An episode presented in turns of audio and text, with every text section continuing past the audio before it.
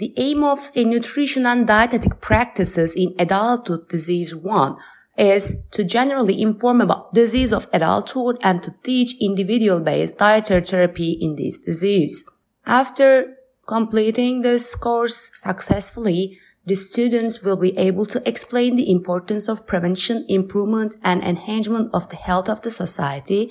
So they will be able to evaluate the individual based factors, including age, sex, physical activity status. They will become able for making individual based proposals and planning the diets.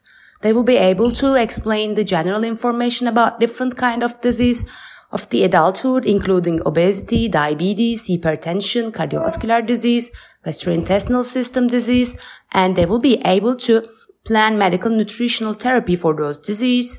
They will be able to identify the relationship between medical nutrition therapy and the disease.